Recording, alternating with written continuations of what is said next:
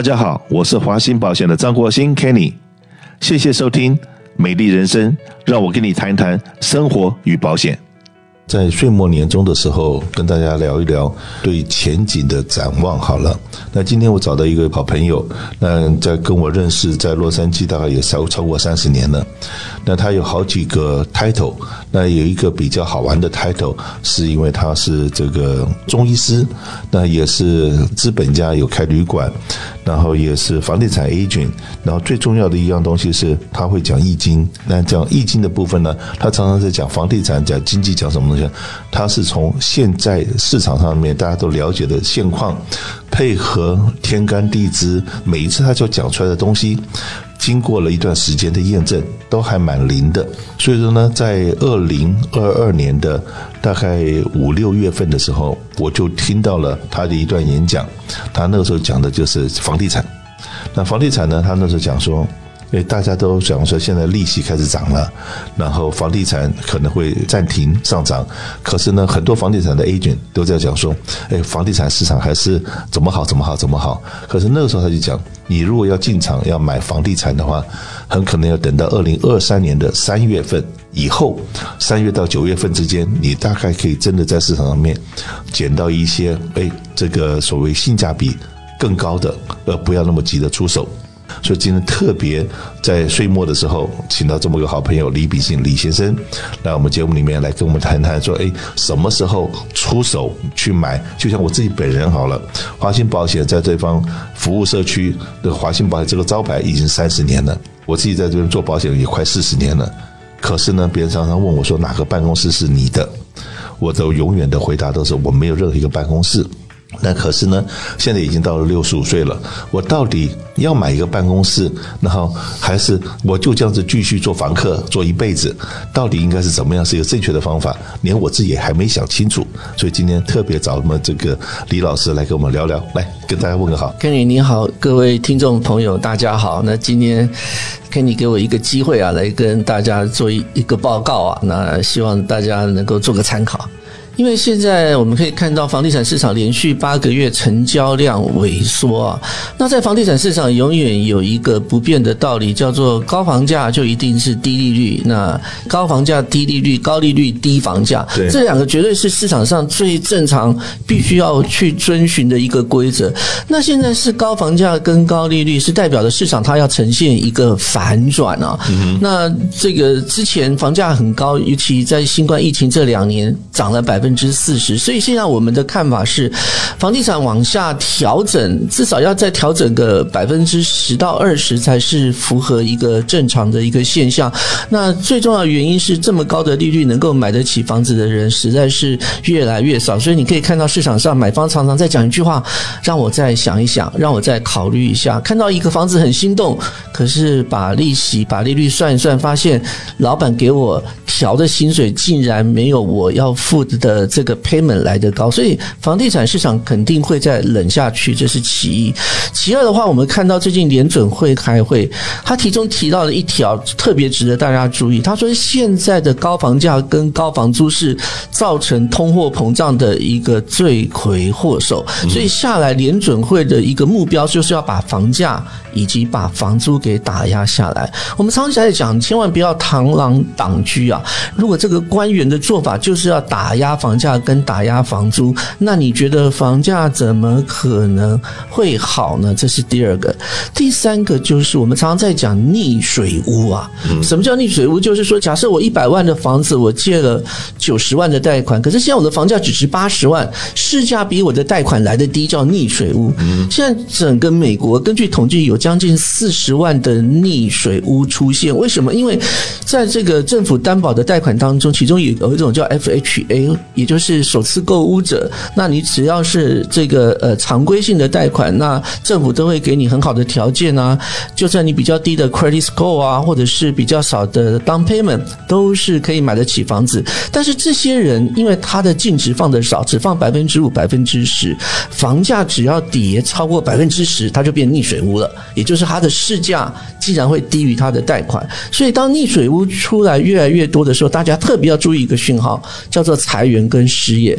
如果裁员跟失业都出来了，你想想看，你是这些溺水屋的屋主，我今天都没有工作了，都没有收入了，然后我的贷款又比我的房价来得高，我真的要继续苦苦的当房奴吗？大部分人都会放弃。所以溺水屋的下一步就是我们说修是要短卖，如果短卖卖不出去，那个破产屋以及银行屋就会跟着出来。那会不会越来越加严重呢？如果联准会的利率一一直在往上调上去的话，我们说天漏偏逢连夜雨，这些溺水屋最需要叫做重新贷款，找一个更好条件的贷款，结果贷款越来越这个条件越来越差，会不会助长着这种破产屋跟银行屋的出来？恐怕这也是我们到明年三月之前必须要观察的一些讯息。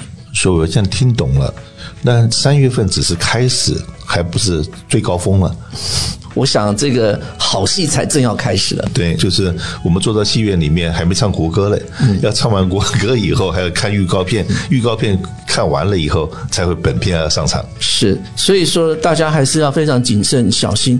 很多人会常常讲说：“哎，房价以前涨那么高，现在怎么可能跌下来？”大家一定要记得，我用一个最简单的例子来说：，假如我们今天看世界足球赛，对不对？嗯里面只剩下五个位置，每个人是不是都要抢进去？对，那一张票一千五、两千。一万两万你都要付嘛，因为位置有限。可是如果这时候世足赛的足球场出现一个讯号，里面有炸弹。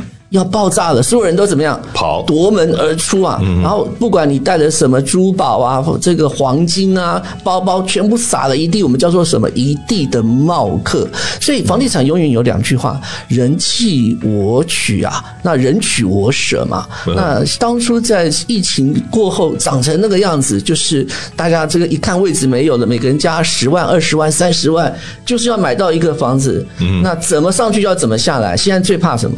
最怕。如果出现一个警讯，或者是出现一个定时炸弹，或者像我刚跟各位报告的溺水屋、银行屋、破产屋出来，一出来之后，你看着好的，许多人都像帽客一样，我们说整地都是帽子，我们叫帽客，吓都吓死了，赶快都跑出来。原来一百万的房子，一看会越来越跌下去，八十万就卖了，七十万就卖了。所以想当冒客的人，一定要懂得等待，等待最佳的时机才要出手。那这个就是能够在房地产上面真的赚到大钱的人，用最少的资本换到最大的利润的话，那就像战争里面，我们常常看电影里面有一种人叫做狙击手，是呃用一颗子弹。呃，就可以解决很多事情。这是时机啊，就是我们永远要看清楚，现在是吸引大家进去抢的时候，还是一个定时炸弹即将要出来，所有人都要夺门而出。所以这个狙击手啊，狙击手，你看啊，他常常埋在那边两天三天，就等待什么？等待那个时机，时机到了，嗯，扳机一扣，一枪致一枪毙命。我想现在对我们许多华人而言啊，恐怕也是一个要等待的时机，是不是那个叫做进场的讯号？出现，所以说不要急，一急了以后，说不定哎，就会去帮别人当接盘侠了。是，所以机会是来了，而且我认为这次的机会应该是千载难逢啊。尤其利率，我们看这个鲍威尔的说法，他说维持高利率啊，是我们既定的政策，你千万不要期待我在二零二三年降利率。你知道，利率调到现在也才调了七个月啊，已经让多少的买家啊缩手。那如果这个厂商撑不下去，裁员潮、失业潮，或者是业绩的下降不断的发生，甚至公司倒闭都没有了工作，没有了生意，或者是这些员工没有了收入，那你怎么付得起贷款呢？付不起贷款，没有收入，这是第一个。第二个，如果你的房子变成是溺水屋，第三个，你只有一条路，哎呀，干脆。放掉就算。美国有一个很好的政策，七年之后又是一条好汉。今天就算有破产、有法拍，你过七年，你的 credit score 又可以重新洗过一次嘛？所以我们在市场上常常看到有人破产两次、三次，破产两三次回来又是一条好汉。我相信在美国人心里来想，如果真的要苦苦的当房奴，还不如啊这个伸头破产算了。你在那暗地里骂人嘛？你在暗地里骂人，你知道我在你在讲说破产两三次还能够翻身起来变大富的，你知道是谁吗？是谁？我们的川普嘛，是对不对？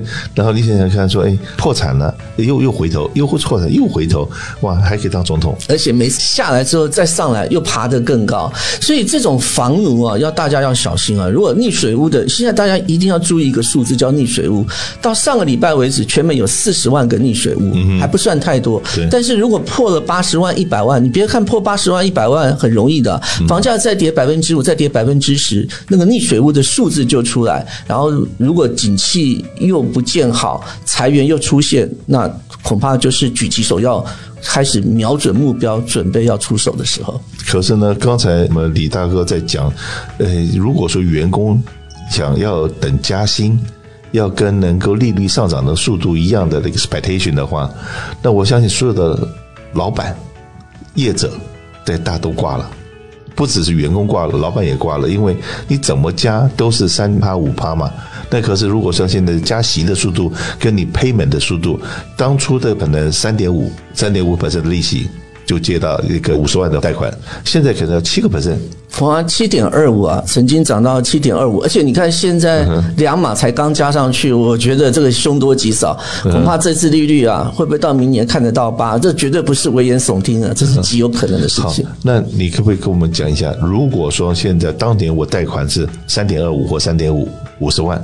现在如果到了八或者是七点五的话，这个我每个月的 payment 会差多少呢？哦，那当然那就差了很多了。假如你是呃五十万的贷款，如果你是二点七五三左右的话，那每个月你所要负担的不用两千块钱了。但是现在如果涨到七点二五的话，绝对要多付一千到一千两百块，也就是说，差你要付到三千块钱每个月的本金跟利息。你像一个月多付一千哦。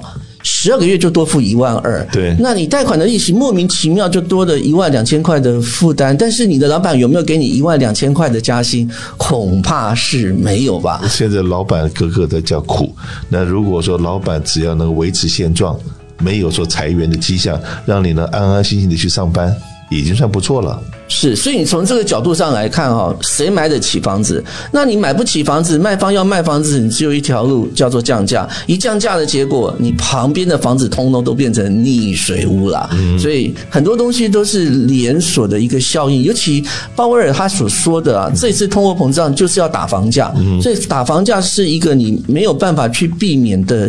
标的啊，那整个市场会不会因为这种叫做市价往下调整而造成另外一波的破产潮出来呢？嗯，我觉得这也是我们值得去关心的地方。过去是我都没有在这个房地产里面做投资，那我知道我等了十几年了，现在总算有机会来了，总算让你等到了。我们说千载难逢。对，然后那个同样的，我刚刚说我自己开公司，这个已经三十几年，可是我没有自己的一个 building。